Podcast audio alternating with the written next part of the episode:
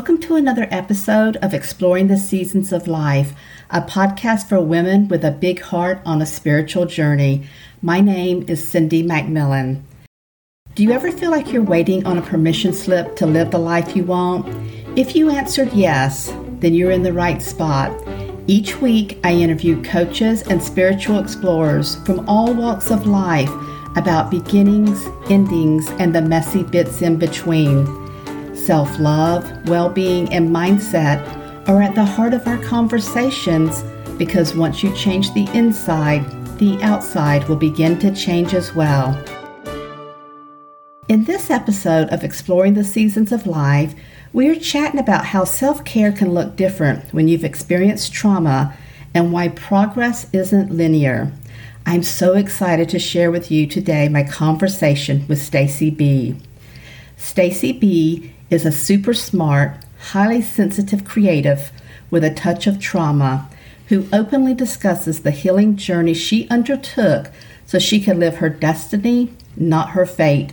She uses her successes and failures to create tools that support others who want to do the same. Welcome to the show, Stacy. Thank you for being here. Oh, I'm so excited to be here. Thank you for having me. This is going to be a great conversation. We we shared our intentions and our prayers before we hit hit record, so I think we're going to be just fine and co-creating together. I want to start off with what does exploring the seasons of life mean to you personally or in your business? You know, my business is my life. so to me, they're basically the same thing. I think I've, I've really thought a lot about this, and I appreciate you giving me that you know that question in advance. I think that first of all, there are more than four of them. You use the word seasons, and I realize that I use the word seminal moments you know, moments that signify a beginning or an end to right. a chapter of my life or a piece of my life. And as I explore them, and I feel grateful to do that because I get to share stories with people and it brings up who I was at that time. And I get to look at her as an observer as opposed to being the person living in the body and acknowledge a lot of things that perhaps I wasn't able to at that time. And I think that's so important because I don't think that most of us give ourselves nearly enough credit for our courage, our tenacity, our willingness. And those are all qualities that I feel I've demonstrated in every season of my life. But I wasn't able to give myself the acknowledgement and the validation about that while I was doing it. Sometimes because I was just too busy doggy paddling to keep my head above water. Um, other times because the emotions felt overwhelming of whatever I was perhaps dealing with at the time. But I think exploring the seasons of life gives me that opportunity to see my expansion and to see how I used to navigate life and the Stacey, thoughts and beliefs I used to have. Stacy, I was just going to say. I've worked very hard to change. I'm sorry. Well, no, that's okay. I was just going to say, I love what you're saying and about how you're saying at the time when you're in a particular season. And, and I love the using the term seasons because I feel like we go through so many of them, whether it's, you know, childhood, graduating, getting married, getting divorced, somebody dying some you know there's so many seasons we go through in, in our life so when i'm using the seasons it can mean it means so much and everything you know. But i like what you're saying about how when we're in a season we don't give ourselves credit for being in that season. And sometimes we have to be out of it to look back and go you know what? I was doing the best i could. Well, and you know, distance is always the best way to get perspective. Uh, sometimes it happens organically, as in you just get older, because that happens and there's nothing you can do about it. Uh, at least now, you know, give the scientists another century and we'll see where everybody is. But for now, that's the best way to get some perspective on and some objectivity because you can't be objective 100% when you're living the situation. I mean, hopefully you've got some people in your life, at least by the time you get to my stage of life, that are not going to sugarcoat things or blow smoke up your skirt. Right, right. You know, but when you're younger, pff, yeah. I mean, everybody's in a narcissistic bubble in their 20s, you know? I mean, that's just the reality of it. So, I mean, it's funny because I, I, realized a couple of years ago, you know, here I am in my 20s, living my best life, having no idea of the whole hell that Anita Thomas was going through. And if you would have asked me if I was being self indulgent at that time of my life, I was sworn on a stack of Bibles I wasn't. Right. You know, but now 30 years later, I'm like, hmm. yeah, we can look back and see. Right. You know, I wanted I want to talk about your journey and what really started your journey, Stacy, of you getting to know who you are, Stacy B. Well, I wasn't calling it then. It was actually in 1987 or 88. And I was working as a personal assistant for somebody who I did not realize was a raging alcoholic. And she, she was one of my greatest teachers. And she is the one who took me to my very first Unity service. And afterward, we went into the bookstore and I found a copy of As a Man Thinketh by James Allen. And I have to say, that was what began, that was the very first step. There have been other critical steps on the journey that directed which road I was going to take. But I have to say, that was the first one. I mean, it was, I was raised as a Catholic. And I have pretty strong thoughts and feelings about that. Um, and was not getting what what my soul needed from that. I mean, I was in middle school and I'm going to Baptist Bible study classes because I was searching even then without even realizing it at 13 or 14. And I think that picking up a book like a, a booklet because it's tiny like As a Man Thinketh, just opened my mind to so many things that I had never been exposed to before. Isn't it amazing that sometimes, because we've all had those teachers, you know, that whether it's watching them and going, I don't want to be like them, or watching them and I want to be just like them, but that they introduce us to something, something like you were introduced to Unity and you picked up that book, and then your whole life opens up and starts changing. I love stories like that. Yeah, it was amazing. I mean, she also told me never to get, taught me never to get in a car with somebody who's drunk. Like that was my first experience with that. So, but you know, I think that so many people hear the word teacher and they think it only has to be a quote positive experience. And if you allow it to unfold, it will ultimately become positive. Yes. Even if in the moment of the lesson, you're feeling like, what is happening? you know? And, and, you know, when, when you're younger or when you're on, not really conscious about being on some kind of path, blame is your best friend. And at the time, I totally blamed it on her, but you know what? Hello, the mirror is your best friend. And I chose to get into that car. Now, was it because of my beliefs about what I would lose? If I didn't, if she fired me because I didn't do what she asked me to do, absolutely. But that's still on me. So, Stacy, when you when you say what you learned was not to get into the car with somebody who's drinking or, or drunk, did something happen? Oh yes. Okay. We, I was living in West Palm Beach. We went to Miami. She had written a book. And part of what I was doing for her was scheduling speaking engagements. Well, she had written the date down wrong. And so I went to Miami with her for the speaking engagement that wasn't that night. It was the following week. And so she insisted we go to the hotel bar and have a cocktail. I've never been much of a drinker. That has never been my substance of choice, alcohol. But she had a few drinks and then I knew she was wobbly and she had a convertible Camaro. This is like 1988.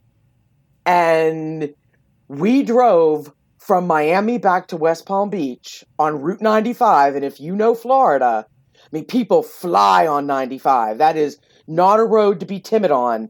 And she was doing like 85 or 90 the whole way home.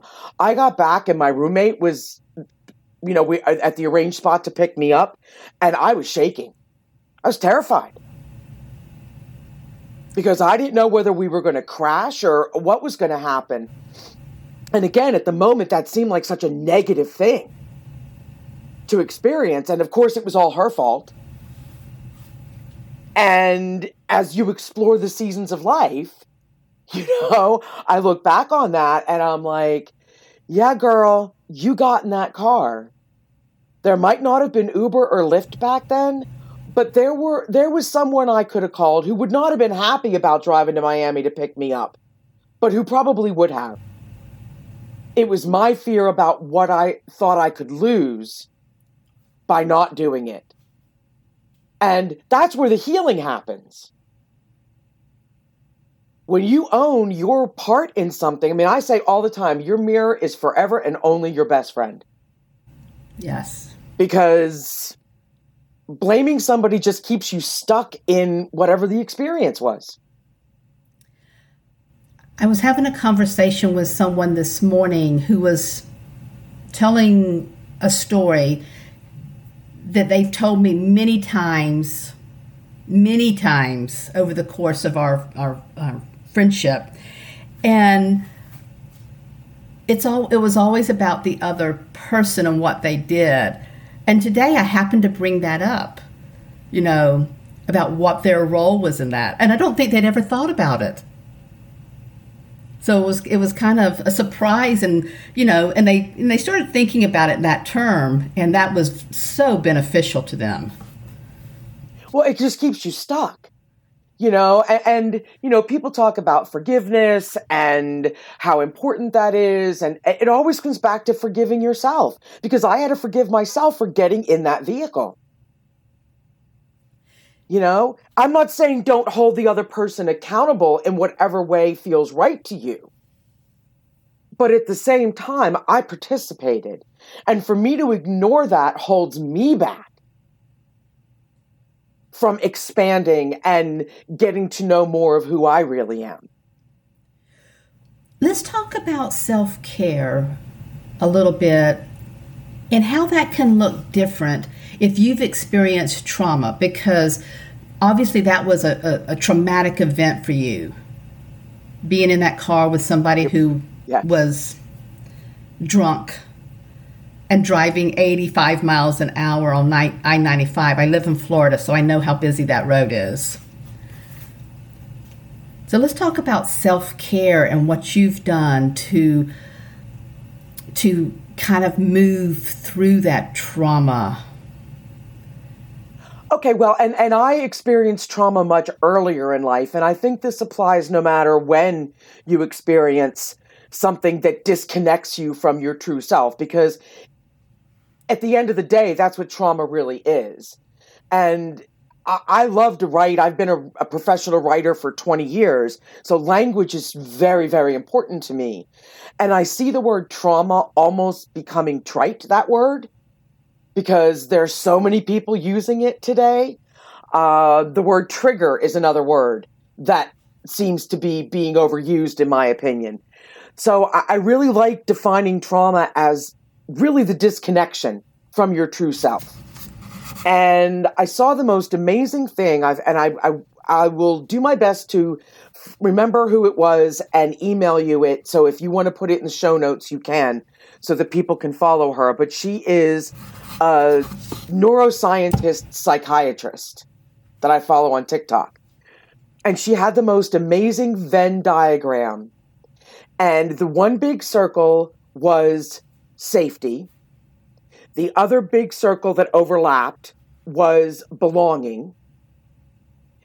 And the third, smaller circle that overlapped both of the bigger circles was identity. And she pointed out that the two most important needs of any human being are to feel safe and that they belong. At, at, the, at the very core, that's what we all want. And when you're in a space where you don't feel safe or that you belong, you create a false identity in order to achieve those things. And the younger you are with a smaller cognitive ability, the more likely you are to do that. I mean, I even did that in the situation with the car because I wanted to feel, and to me at the moment, safety was money, which was represented by that job, and belonging because she lived she lived on Palm Beach. I was going to the breakers and fundraisers, and I met Ivanka Trump and back before the whole shebang, you know? And, and, so I was being invited to parties and all these things. It made me feel like I belonged. So the identity that I took on had nothing to do with my true self. And so it split, and my true identity is now off to the side and not even a part of that Venn diagram. So, as that relates to self care, first of all, how do you take care of a self when you don't even know what that or who that self is? Oh my gosh, you know, Stacy, right? that is so good. You don't really know who you are. And so, but but but there's something in all of us that wants to truly love ourselves.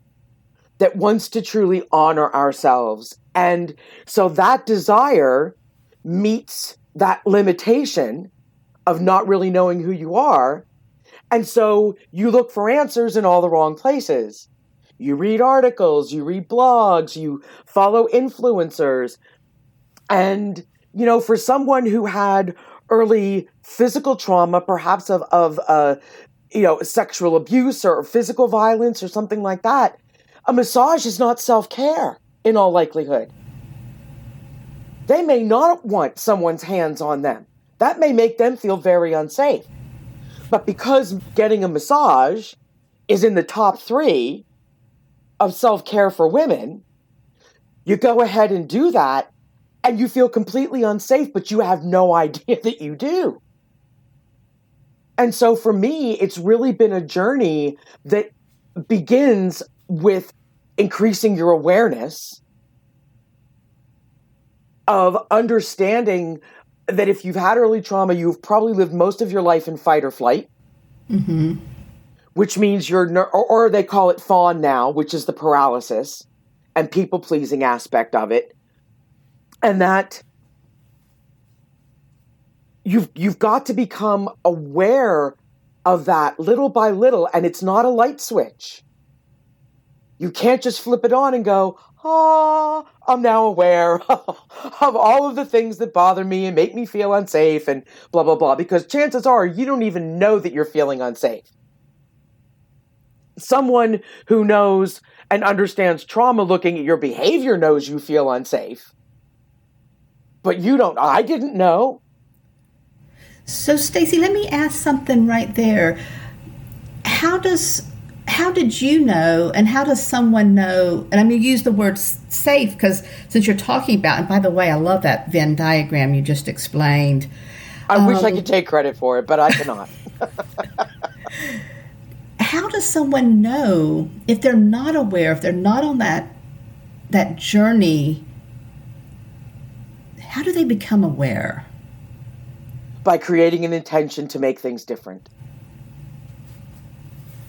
you know, if you're not happy with your life, if you are feeling, you know, it's interesting because human beings most of the time are not motivated by what will bring them joy. They're motivated to get out of stuff that makes them feel like crap.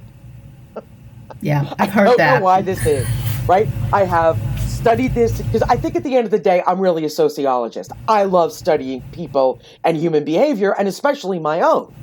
And I think that at, at and I feel like I say at the end of the day a lot. I'm going to have to find another phrase. But when you get down to it, it really is about wanting something different. And I can tell you it's not going to come in the way you think it's going to, the change, the awarenesses, the insights, the realizations. It's, you know, it could be from driving down the road and a particular song comes on the radio. And all of a sudden, you've got whiplash from the Wayback Machine because you're all of a sudden back in an experience that caused you a lot of stress. Those are opportunities.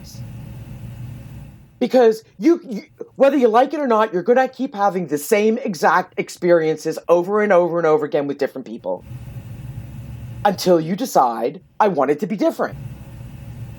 And it may look different, but it doesn't feel different. You know? That, yes, that that awareness piece and just making that decision to that I am going to change my life even though they don't know what it's going to look like when they change it, like you were saying, that just making that decision, I think, is such a huge piece. Huge. And we've all been there. Well, and then it's also it's you know it's again one of those things where you got to look in the mirror and are you willing to do the work? Because you know people are willing to do the work to go to the gym three times a week and lift weights and do cardio because they want a beach body. But excavating all of the crap on top of your soul is just as much work. And you wouldn't expect to walk into LA Fitness and walk out two days later looking like Heidi Klum. That's an unreasonable expectation. And it's also an unreasonable expectation to think that you can make the decision that you want your life to change and then poof, like some magic fairy genie granted you the wish that all of a sudden everything's going to be different. Stacy, have you found that people say they want to change because I mean, I have run across this throughout the years. People say they want to change. They say they want to work on their their inner self and you know excavate and navigate what's going on. But when it starts getting hard and they have to cry and do the ugly cry and do whatever they need to do to go through that process, they get scared and stop. Well, the fear comes from it's never going to end. That's what the fear comes from. That if I allow this to happen, I mean, we are so, people think, it's so funny to me because people think that like the United States and America is so advanced. We are, we are the teenager on the world stage. And we as a country are not in touch with how we feel. You know, and I equate it to the ability to smell something. You know, I have a very refined nasal palate for whatever reason. It's how I was born. And my mom and I got into a bit of a tiff one day because I smelled something rotten in my refrigerator and she was like, "Well, I don't smell anything." And I said, "Well, just cuz you don't smell it doesn't mean it's not there." And emotions are the same way just because you don't allow yourself to feel it in the moment doesn't mean it's not there. You know, and the difference between me and a good part of the population is that I feel that stuff. Part of it is because of the trauma, part of it is because of how I'm wired. I am a highly sensitive person, I feel it. And so I know it's there whether or not I want to admit it. And I have come to the conclusion that it's probably there in other people too, even though they don't want to admit it. And I am here to say that when you allow yourself to build a toolkit of methods and, and different uh, techniques that allow you to process that level of pain or grief, when you allow yourself to have a support system in terms of an inner sanctum of people who will understand and listen and not judge you for whatever it is you're feeling. When you're willing to seek outside help, whether that's in a therapist or a doctor or whoever it might be, doesn't last forever. And the other thing that I think is important, Stacy, is for people to understand progress isn't linear. It's Absolutely. not one straight line. Can you talk about that a little bit? I sure can, because this is one of my favorite subjects. because we live in a world and in a society where progress is measured in steps to get somewhere. So, how often have you heard five steps forward, two steps back? Yes. And so, when you're on some type of conscious journey, whether it's you know, to get a new job or change careers or lose weight or, you know, excavate your soul, whatever it is, I think people have a tendency to frame it in that linear context. Well, I made great progress today. And then the next day you're like, crap, I fell back into something else that I used to do. So, what that does is negate the whole process and the whole progress when you feel that way. And to me, that's just your ego providing some re- some reverb, like a boomerang. You know, you've made the progress, so the ego has to get in there and you know just knock you down a few pegs. But when you can look at it as a spiral, I think for me, it has helped me tremendously to keep going because it's not about linear progress. Because the truth is that any situation that you are working on to heal or transform or move on from requires different levels of strength in order to process the various aspects of it.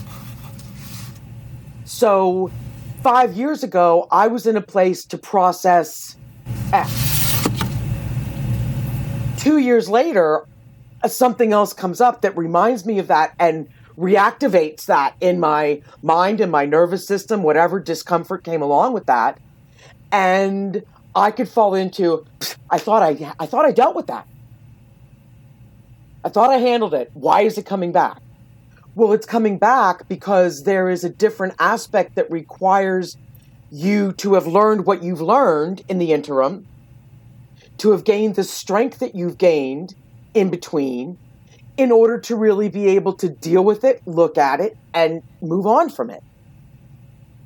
So instead of feeling bad that you've gone two steps backward, when you can frame it as, wow, I guess I've done a lot of work because I'm strong enough to deal with this piece of it now, it changes everything. I have a girlfriend. We were in a certification program together 10ish years ago, 12ish years ago. And it was very deep work going inside and, and knowing who you are. And sometimes we'd get off, the, off our um, training calls and we'd call each other and go, oh my gosh, I thought this was going to be easy. It'd be one and done but it's not that way. And it was just, it was such a learning process because we thought, oh, good, we're good. This is one and done. And that's, I learned that is not the way it works. It's not. And I think there, there is so much, I will use the word harm done by people who put themselves out there as teachers and experts and authorities on any kind of spiritual journey who make it seem that it's even possible it could be a one and done. You know? I agree with you. And and you know, I, again, I was looking and I didn't realize at the time I was stuck in something I call the hope nope loop. And this is something that I find a lot of people who've experienced early trauma are in because you want the situation that you're in to be different so badly that the amount of hope that you have is enormous, but then you're always let down.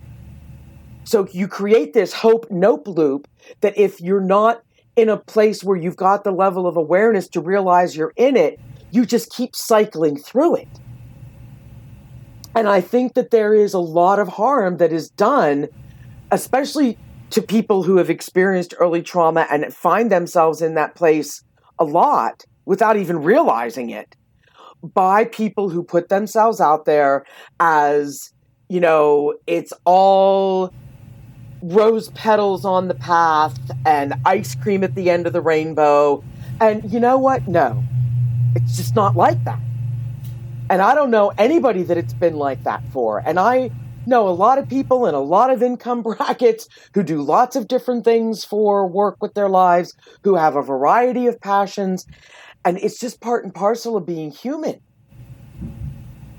And like you said, when it gets hard, people get discouraged if they have bought into that panacea that's been sold to them, they now think, as I did, that what's wrong with me? Exactly. Because if this person did it, you know, I remember one time I was interested in, in this wealth, this, I don't know whether it was wealth building or what it was, coaching program, and something inside of me said, You need to ask for this guy's tax returns.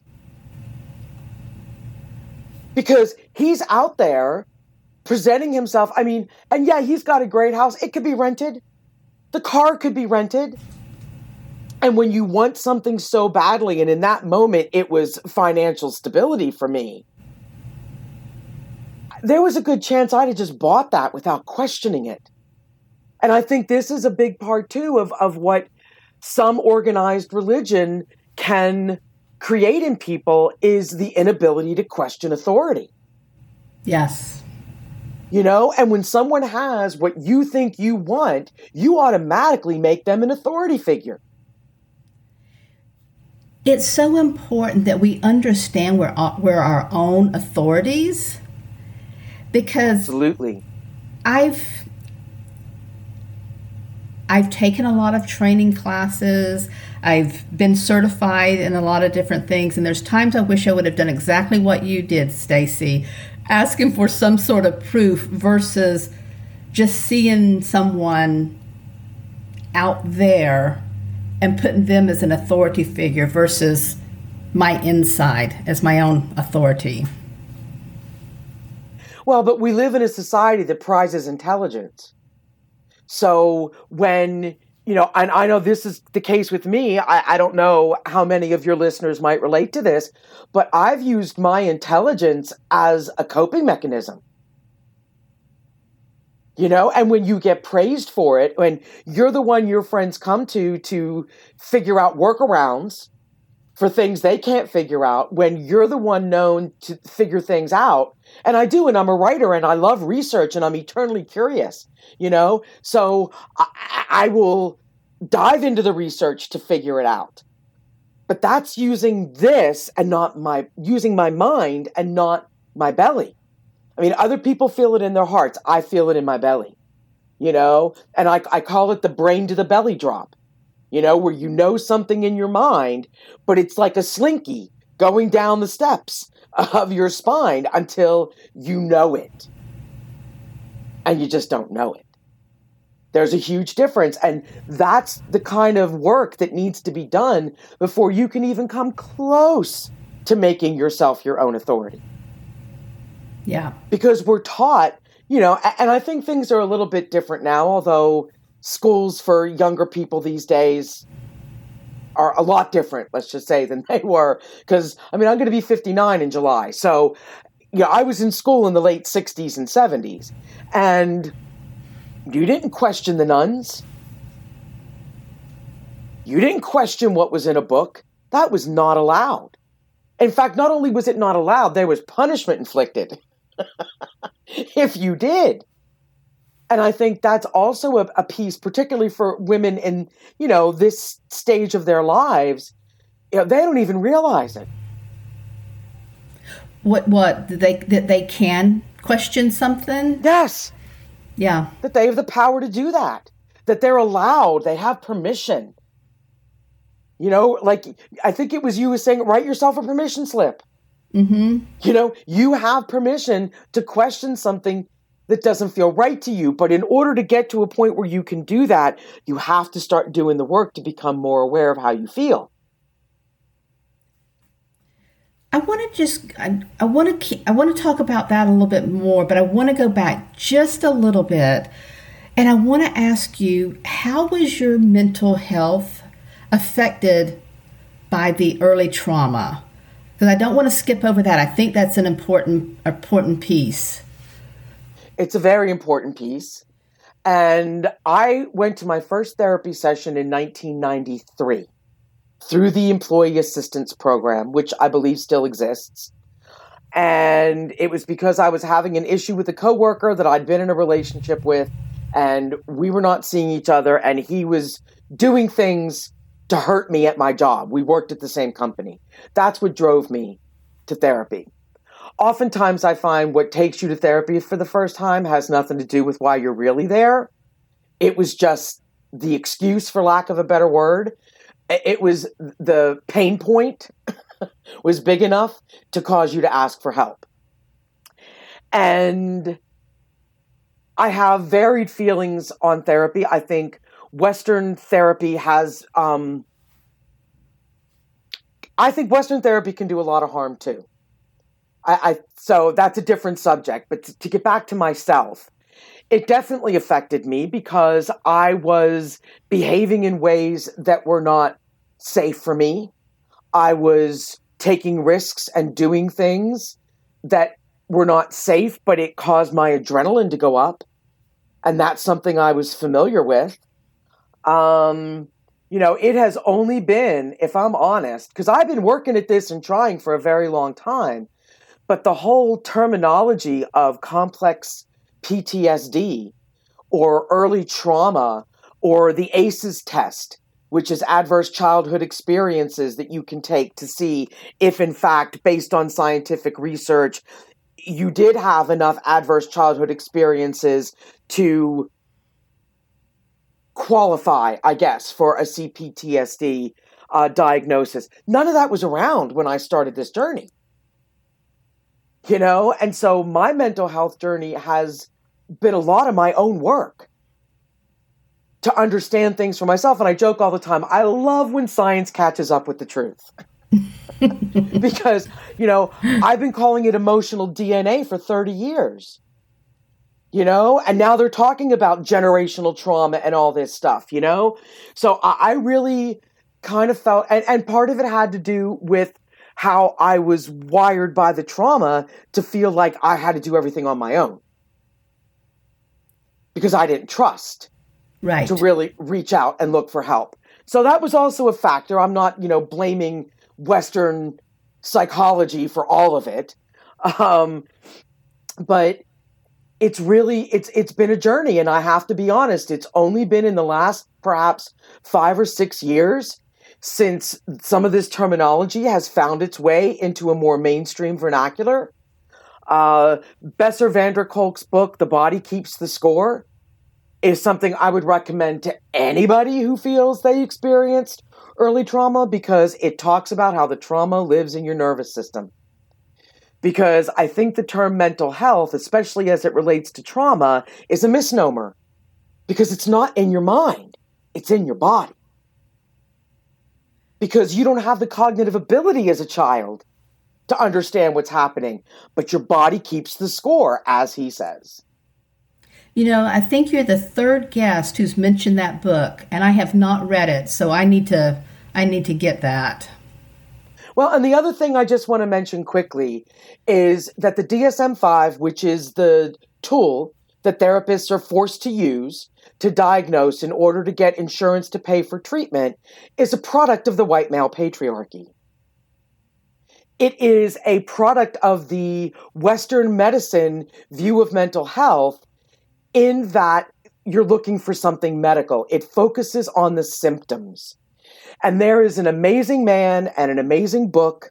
It's called The Four Domains of Mental Health An Alternative to the DSM 5 by a, a man named Dr. Renee Muller, who is a psychi- psychiatrist an existential psych- psychiatrist as well, who has written a different diagnosis tool that focuses on the story as opposed to the symptoms. And I feel like it is such an important step in the evolution of caring for issues that affect our behavior and our thoughts and our beliefs.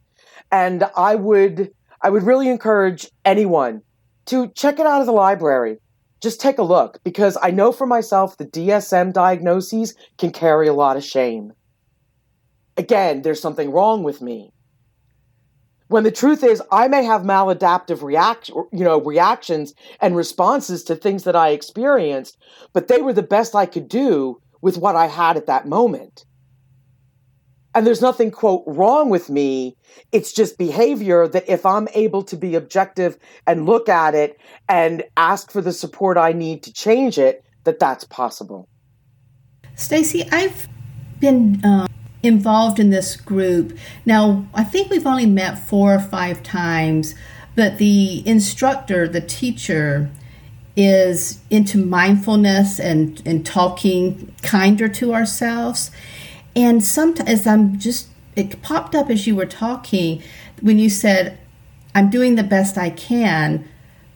That's what people also need to know talking to themselves like that, saying, I'm doing the best I can instead of always, I'm trying to find the right way of, of saying this, but always labeling themselves or having other people label us as there's something wrong with us. Absolutely. And a lot of that comes from being a perfectionist. Yes. And you know that that voice that's that's in your subconscious and sometimes you're not even aware that it's there. I mean, I call it a wall of white noise, you know, that I know is active when I can't meditate. I may know, not know exactly what's being said because it's like the static that used to be on televisions when they would go off the air at the end of the night back yes. in the day, right? um, but it's just that static. It's a wall of white noise that just you can't penetrate sometimes. And that is created by the voices around perfectionism. You know, I had someone clean, come to clean my kitchen the other day after two years of promising myself I was going to do it.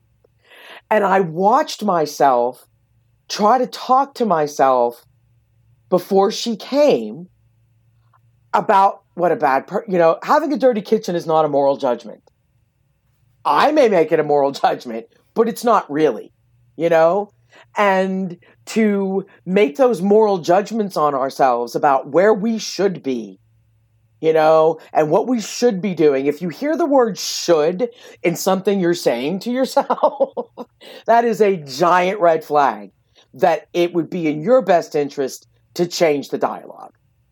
Mm, absolutely. And what we're talking right there about using, if you hear the word should, can you go ahead? Because I think that's a great tip for someone. Can you go ahead and give maybe two or three more tips for someone who may be feeling stuck in their journey just to help them move forward? It may be three steps forward and two steps back, but that, as we've talked about, that really is just being a human being. What would you say? I would say, first of all, the most important thing is to accept that this is where you are in this moment and you're there for a reason. Even if you're not privy to what that reason is. And don't try to figure it out.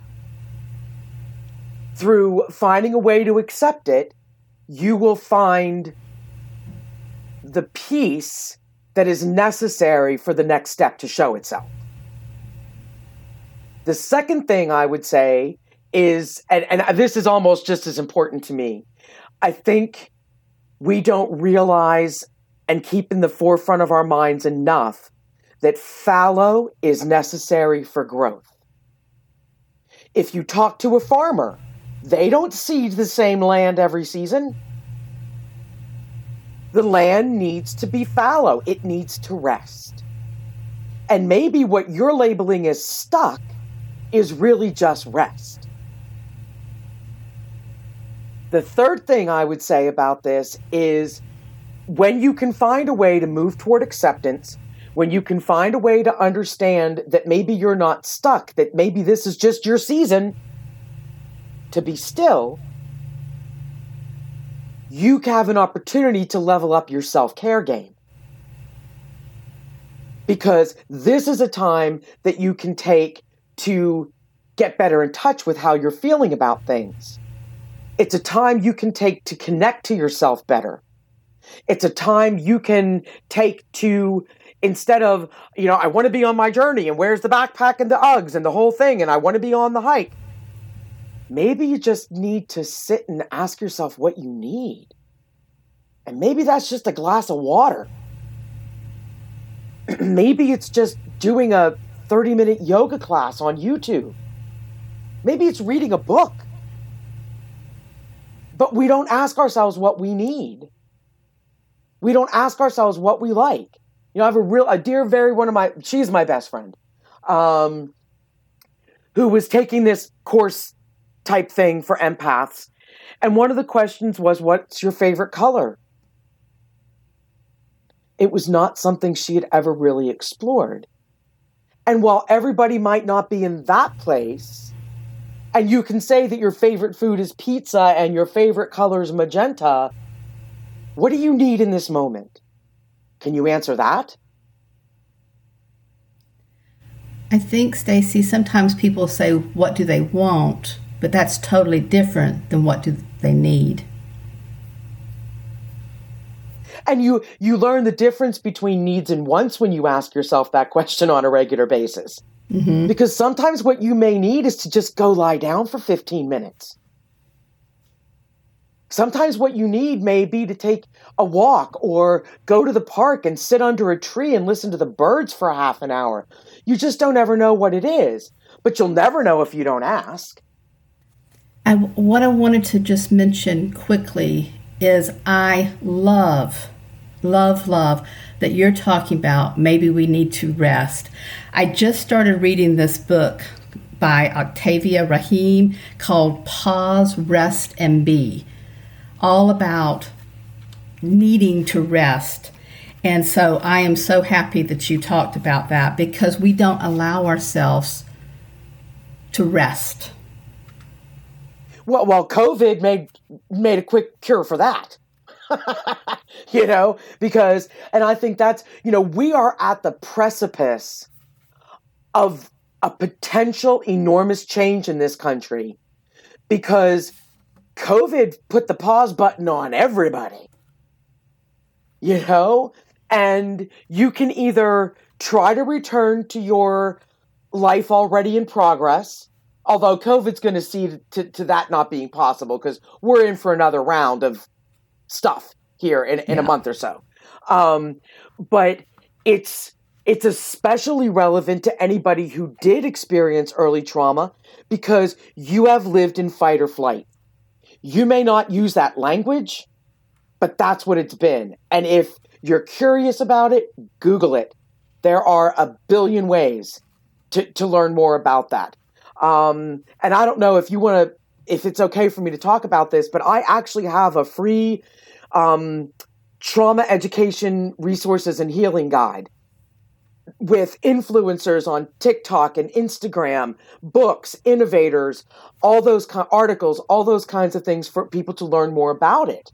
Because I realize not everybody wants to be at the front of the pack in the Amazons with the machete. You know, I get that, but I've always been like that. And again, I love researching. I love studying behavior and how we acquire our our thoughts and our beliefs, etc. And I just think it's it's so important to begin to explore this. And you can't if you're not willing to slow down. Now, do you have that as a resource on your website? I do. If people go to my website, they it's easily locatable. Okay. Well, why don't you go ahead now and, and say, say, your website and your social media and where they can find everything about Staci B? Well, my website is stacib.com and it's Staci with an I. So it's S T A C I B as in baby.com. And on social media across the board, I am Hey, it's me, it's Staci B. All so right. Instagram, I don't post a lot on TikTok you know, that's a pool that's got a lot of muddiness and algae in it, and I'm not sure I really want to swim in it, if I'm honest. I find Instagram much more palatable. Uh, and I actually have a private Facebook group uh, called Hey, It's Me, It's Staci B as well, because I keep it private so people feel safe.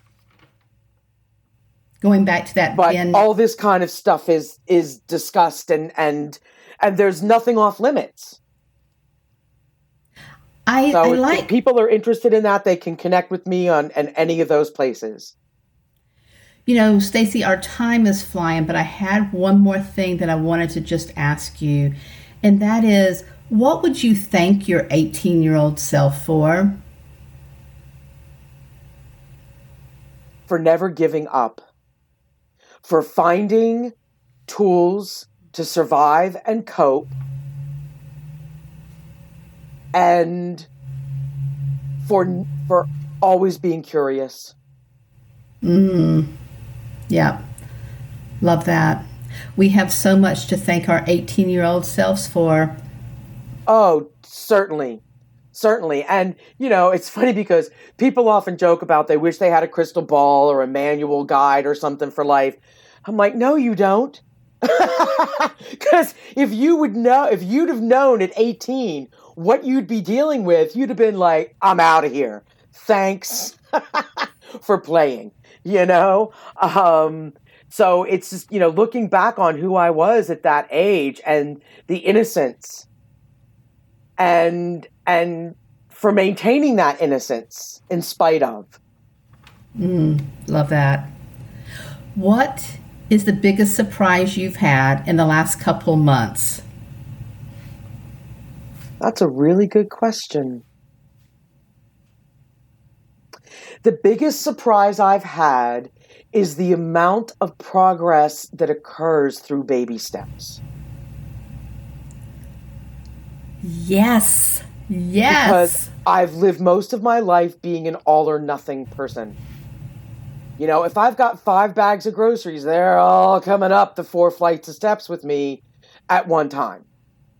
And I logic it out as, you know, well, why should I have to go back down all the steps? And I got to climb them again. Blah, blah, blah, but baby steps are important. Like, I just had my kitchen cleaned, I didn't have the whole apartment done but I've been making little itty bitty changes. And when I came home to my home the other day and walked in the door and was delighted to be in this space and to see what I saw, it was the culmination of a thousand different steps.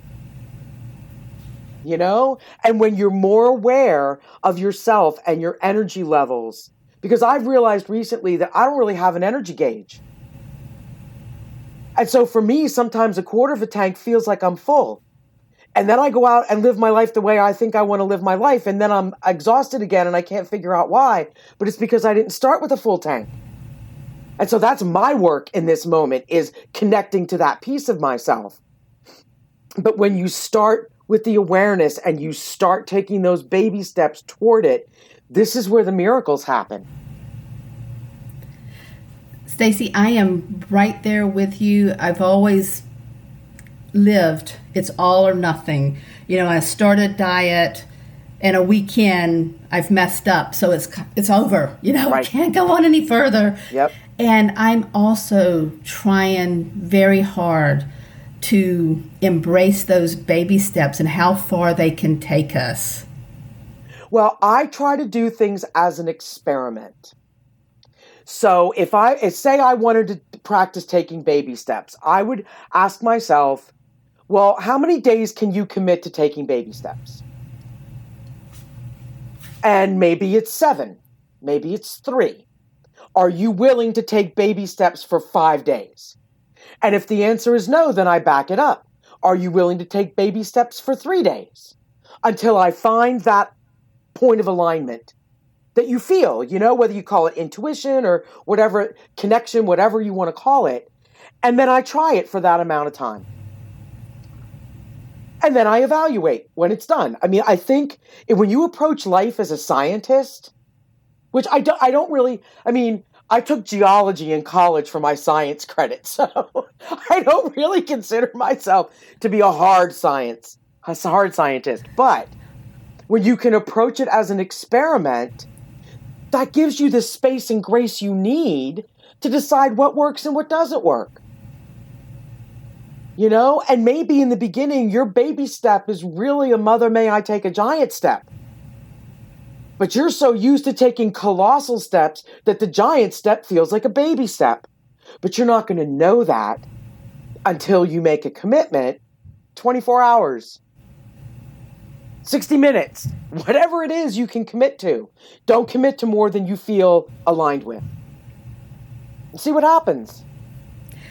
That is great advice. I am going to try that next week and I'm going to email you and tell you how it's going. Do that because I think it's a, a fabulous way to give, to do what you need to do while, because you know, it circumvents the ego, which is the all or nothing thing. And so saying, well, I'm just going to try it for a few days. And then on the next day, I'm going to ask myself what worked and what didn't work. It totally shuts the ego out of that process. You know what? I think instead of me emailing you, I should have you back on as an accountability podcast. Okay, that's great. I'd love to do that because it keeps me accountable too. I mean, it's wonderful that things that I say or things that I share from my experiences may be of benefit or of value to other people, but it's a symbiosis because we always talk about what we need to hear. Yes, exactly. So it keeps me accountable in my life too. So it's not a one way street. And this is where I feel a lot of the people, again, who put themselves out there as, quote, experts, authorities, spiritual masters, whatever, forget it's a two way street. I find that's when the best learning occurs. Because maybe you try something and you do it and something works or it doesn't work and you share that. And I go, wow, I never thought of that. Now I can take what you've learned and share it when I talk to other people. Because I think and I know we're out of time. The thing that I would like to end with is that my mother has said for a very long time that change requires a groundswell. And when things happen in isolation, you never get the amount of groundswell you need to affect change. And so, mm. all of us on our own individual journeys, making changes in our lives, that's wonderful. To create the groundswell we need to join forces. We need to talk about it. If we really want to affect change in this world, if we really want to make it a place that we want to live in that is filled with more kindness than divisiveness, that's filled with more love than hate, then we need to talk about this stuff and the difficulties of the journey as well as the rewards. Staci, that is a perfect place to end. I've loved this conversation. Thank you so much. Seriously, from the bottom of my, pleasure. heart. It's Thank been my you. pleasure. Thank you. Hey, friend, thank you for listening. If you enjoyed this episode and you'd like to help support the podcast, please share it with others, post about it on social media, or head over to iTunes to subscribe, rate, and leave a review. I would love to hear your favorite part of the conversation. And just a couple of announcements to make. I have a special edition podcast series with incredible guests starting in June called Self Care is More Than a Buzzword, It's Personal. Also, the latter part of June, I'll be announcing my new coaching program. I am so excited. Until next time, live inspired.